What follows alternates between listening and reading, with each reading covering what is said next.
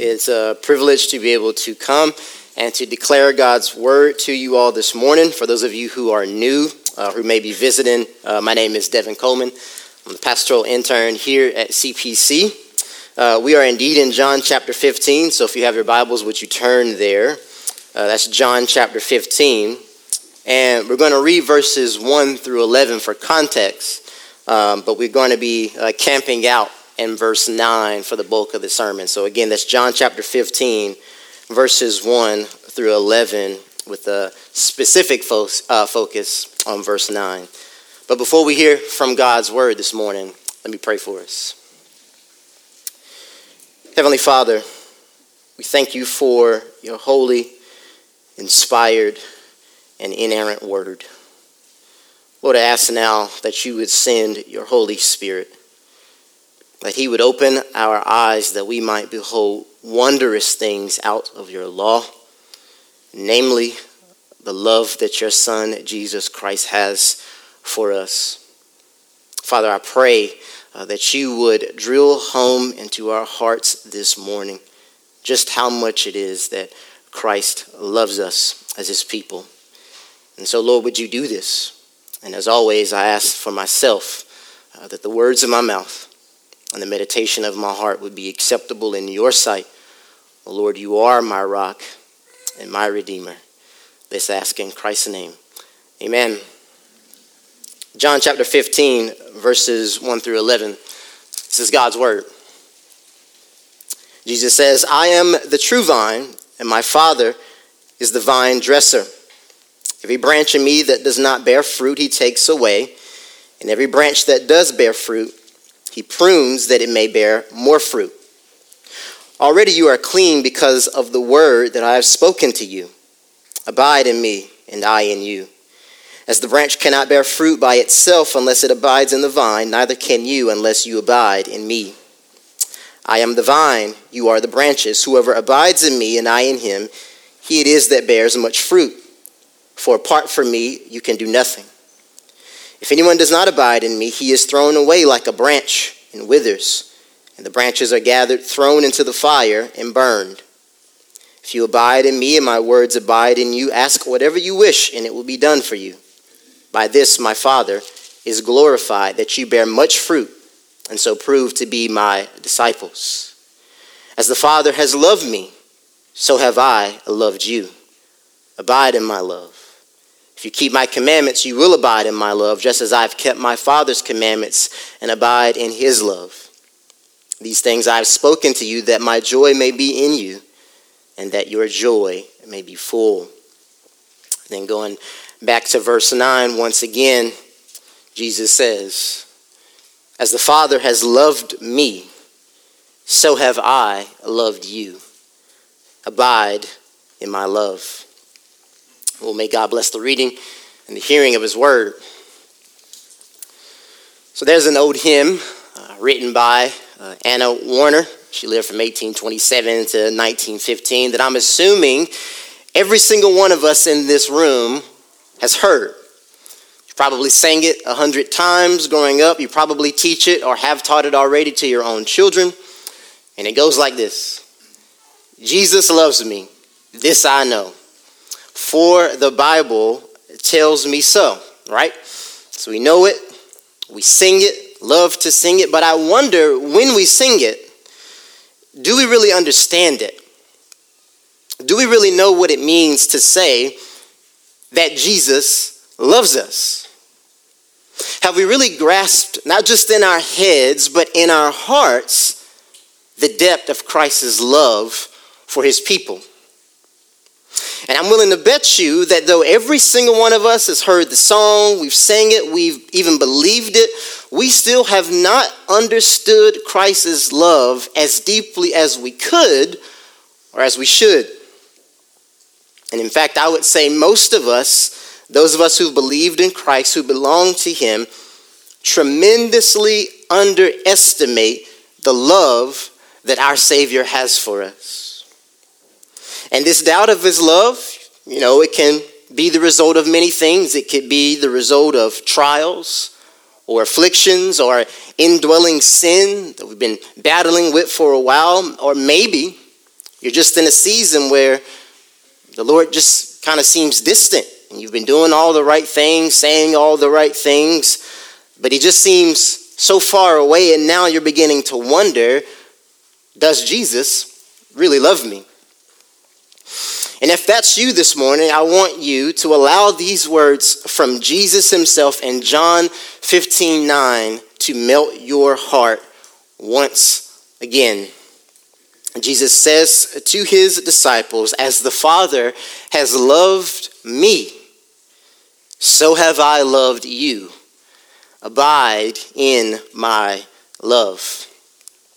I think the text itself speaks quite naturally, kind of in a twofold manner. It tells us first of the degree of Jesus' love for us, and then secondly, the demand of Jesus' love upon us. So the first thing, the degree of Jesus' love for us, and then secondly, the demand of Jesus' love upon us. And it's under these two headings that I want us to see the main point that because Christ loves us with the love with which his Father loved him, we should strive to abide in his love.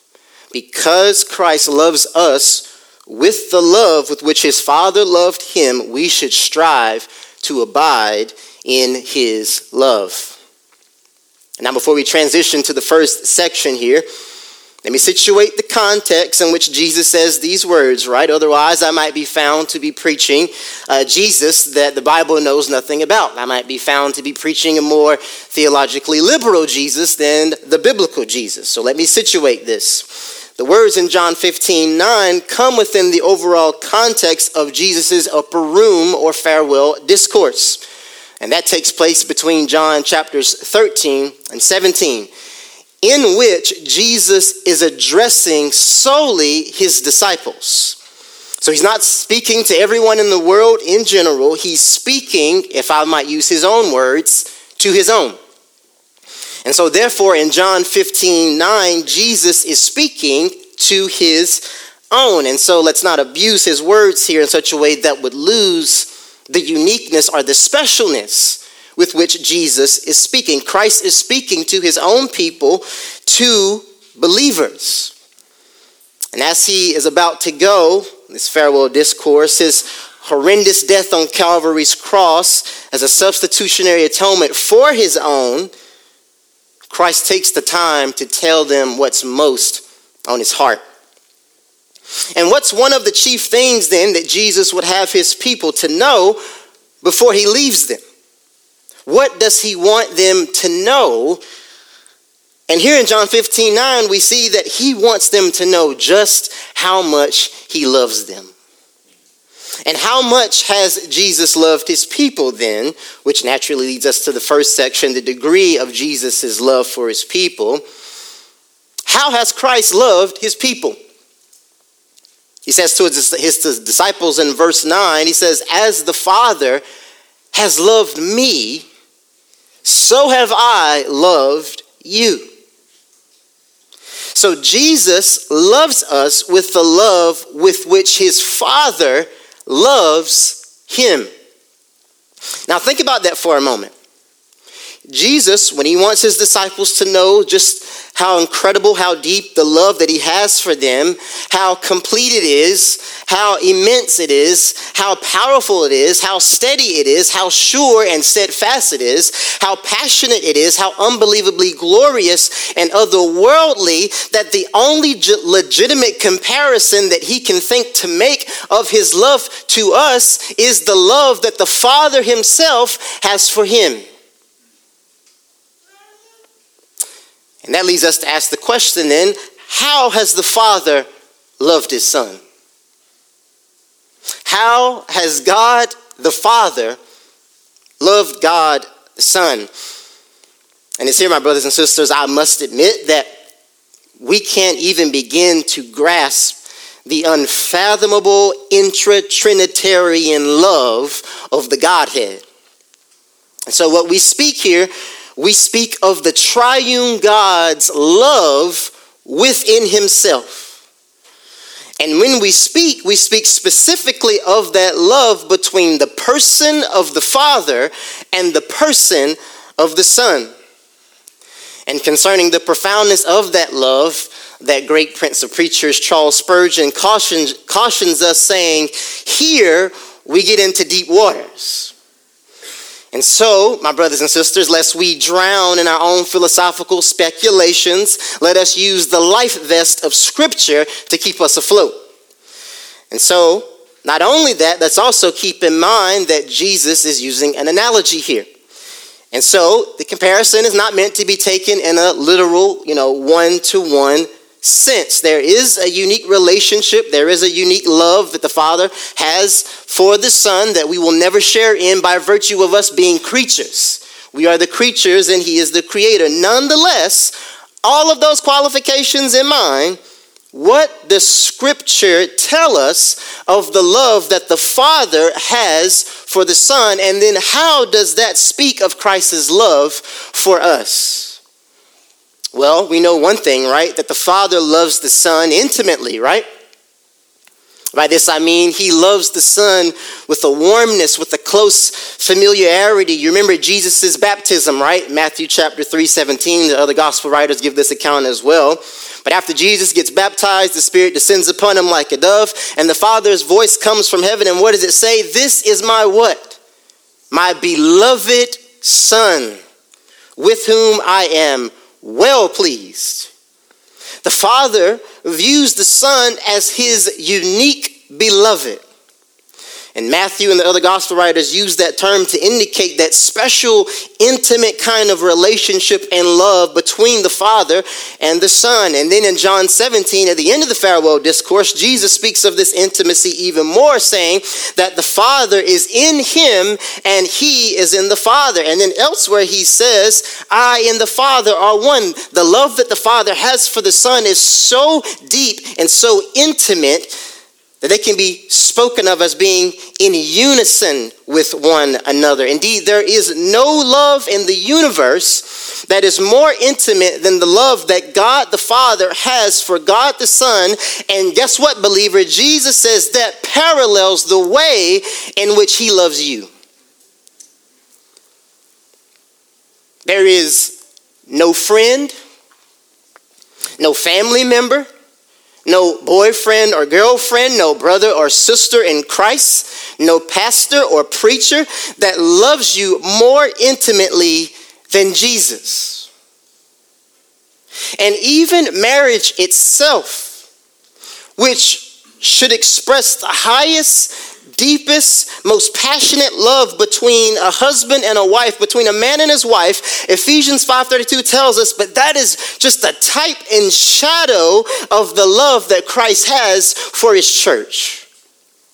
And so, my brothers and sisters, I hope that gives you comfort this morning that when you're at your lowest, that when you feel abandoned, perhaps by even those, by all intents and purposes, who should be the closest to you, when you're in despair of what feels like intimate love, remember that Jesus loves you and he loves you intimately. He loves you more intimately than anyone or anything ever could. But yet, not only does Jesus love us intimately, right? He also loves us infinitely. And you're probably wondering, well, where is that? Remember, Jesus says, as the Father has loved me, so have I loved you. We're camping out in this verse. And so, how else does Scripture speak of the Father's love for the Son? And then, how does this relate to Christ's love for us? Well, Scripture affirms that the Father loves the Son infinitely. The Father loves the Son without measure. In other words, you can't place a limit on the love that the Father has for his Son. And John himself, I think, wants to bring this out. John, the gospel writer, that is, in his own way. Uh, John chapter 3, verse 35, he tells us that the Father loves the Son and has given all things into his hand. And I think by implication, this giving of all things to the Son reflects that infinite love that the Father has for the Son. You see, it's because the Father gives the Son all things It's because, or rather, it's because of the infinite love towards the Son that the Father gives him all things. And so, likewise, Jesus' love for his people is infinite. He loves us without measure. His love towards us is inexhaustible. And if you need proof of that, just look to the cross, right? The proof is there. Look to the cross when he took our sin and our shame and our guilt upon himself, when he hung there. He did that for you and for I. He didn't look at the cross and said, Ah, my limit stops there. He says, I see the cross and I see you, and if I have to go through the cross to get you, then I'm going to do it. Jesus loves his people infinitely, without measure. And so the next time, then, you fall into that same pesky sin that you hate, that you've been fighting against, even then, know that Christ's love is not exhausted. For as it would be unthinkable for the Father's love for the Son to be exhausted, so Christ's love never runs out for those who are His. Then, how else does Scripture speak of the Father's love for the Son? Well, Jesus says in John 17 24, again, in the end of the farewell discourse and his high priestly prayer, he's praying for the perseverance and the glorification of his elect. He says, Father, I desire that they also, whom you have given me, may be with me where I am to see my glory that you have given me. And then he says this because you have loved me before the foundation of the world. Jesus, when he's speaking of the Father's love for himself, he says, Father, you have loved me before the foundation of the world. The Father has loved the Son since eternity past, and He will love Him into eternity future. And so, believer, if Jesus' love for us parallels the love for the Father for Him, then it seems we can draw the conclusion that there never, nor will there ever be a time when Christ ceases to love us. And even during, you say, well, okay, you're saying the Father's love for the Son is eternal. What about Calvary's cross, right? What about the cross? But I would submit to you that even in that dreadful hour on the cross, when the Father is pouring out his wrath upon the Son, we might say that, ontologically speaking, in the being of the Trinity, even then there was no breach in the love between the Father and the Son, even as the Son, as our mediator, was being truly cut off from the experience of that love. And so, my brothers and sisters, Jesus loves us then with an eternal love, the same love that the Father loves the Son.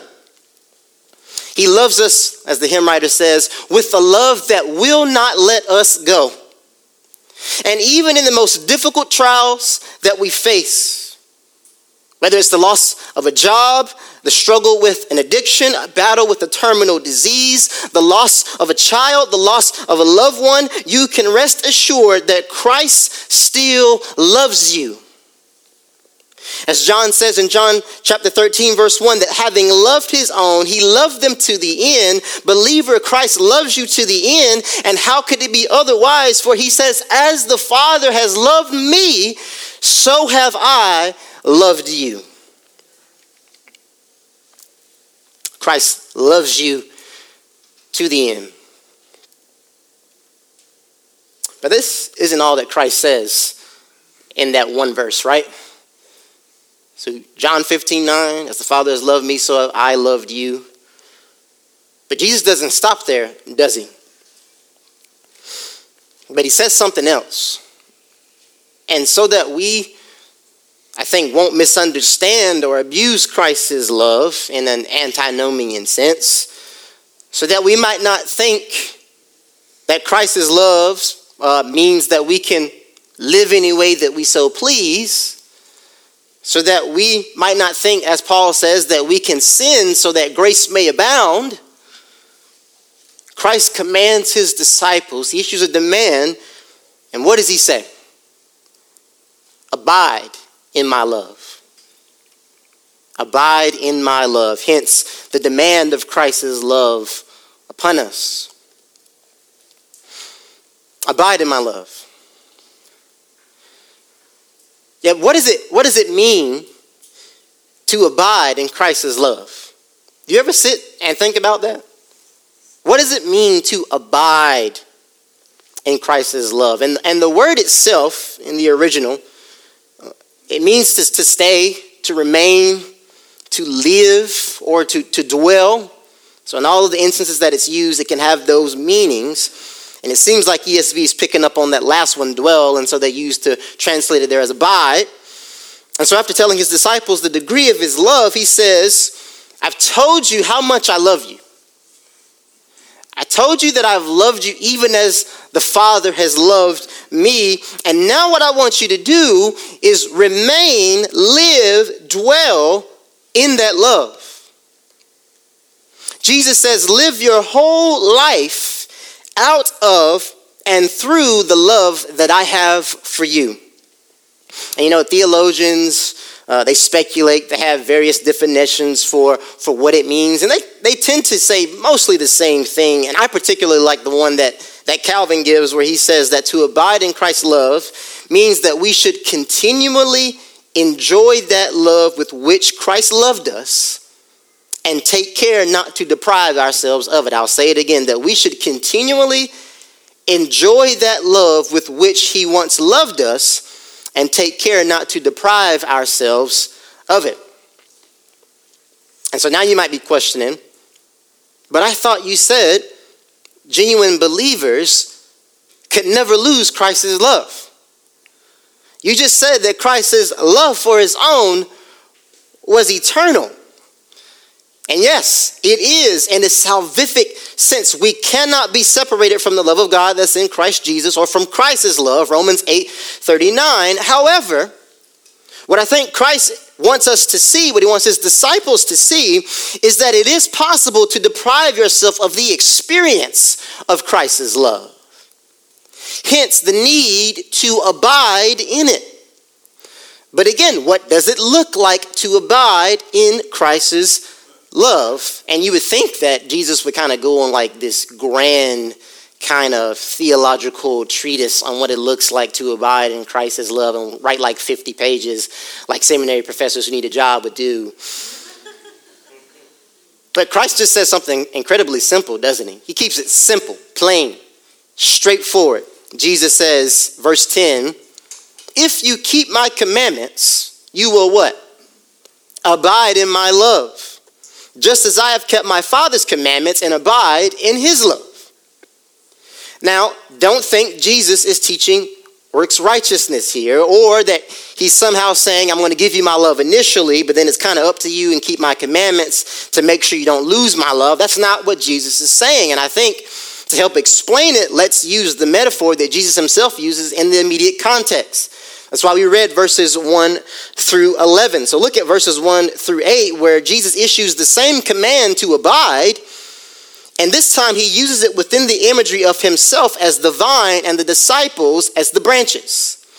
And so there Jesus says, What? I am the true vine my Father is the vine dresser. Verse 4, hop down. He says, Abide in me, and I in you, as the branch cannot bear fruit by itself unless it abides in the vine, neither can you unless you abide in me. And so I think this helps clarify, and that Jesus tells us already here that bearing fruit, even the fruit of obedience to his commands, that is a fruit, comes as a result of already being in union with Him. So we don't bear fruit in order to abide, rather, bearing fruit comes as a result of abiding. And so, likewise, then, we don't keep his commandments in order to gain or to keep his love. Rather, in keeping his commandments, we show ourselves to be those who have truly received Christ's love and abide in it. Does that make sense?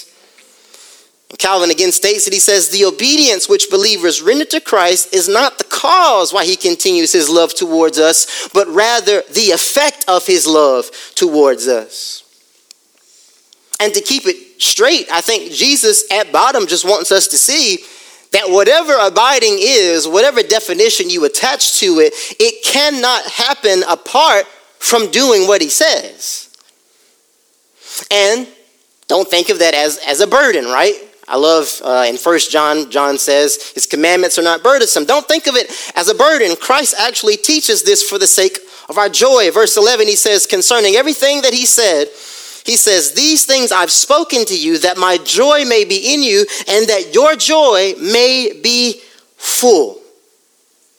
Christ wants us to experience the joy of abiding in his love and the joy of a life lived out of his love in obedience to him. That's why he tells us, if you keep my commandments, you will abide in my love. And so I ask you this morning as we come to a close are you abiding in Christ's love? He's told you this morning of how great His love is for you. He's told you that He loves you as the Father loves Him. He's told you the degree of His love. Are you abiding in it? You might say, well, it still kind of seems a little impossible. Doesn't really feel like I'm abiding, and when I look at myself keeping his commandments, I am doing a terrible job. And you're right, it is impossible. It is impossible in your own strength. And yet, Christ so loves us, he gives us the very grace to do what he commands. And not only does he give you the grace to do what he commands, but he gives you the means of that grace. He gives you the word. He gives you the sacraments, baptism, and the Lord's Supper. He gives you his body, he gives you the church. He gives you all of these resources, and in his sovereignty, uses them to keep you as his people abiding in his love. All of these things he uses to keep us to ensure that for the elect, nothing will ever separate them from his love. And so, believer, Abide in Christ's love this morning. Abide in it. Dwell in it. Live in it. Avail yourself to the means of grace. Experience Christ's love for you. And I would be remiss if I did not at least acknowledge that there's a potential that there's unbelievers, those who have not experienced Christ's love. And if you are an unbeliever, make no mistake, you don't experience this love. But the hand of God, the wrath of God is still heavy upon you. And I plead come to Christ. Come to Christ. You've heard of the love that Christ has for his people. Why miss out? Why do that? Trust in him alone for your salvation. Come to know Jesus today and come to know truly the love of God that's in Christ Jesus. Amen? Amen. Let's pray. Heavenly Father, we praise you and thank you for reminding us of the love that your Son, Jesus Christ, has for us. We thank you that as you loved him, so he tells us that he loves us. I ask that you would help us as we leave here today to abide in Christ's love I pray, Lord, that your Holy Spirit would take these words of mine and that he would go where I cannot, that he would go where these words of mine cannot, that he would take this word that he has preached and that he would write it on the tablets of the hearts of your people, that they might truly know what's the depth, the width, the height, and the breadth of Christ's love for them. And so, Lord, would you do this? And get all the praise, honor, and glory for it. For it's in Christ's name. Amen.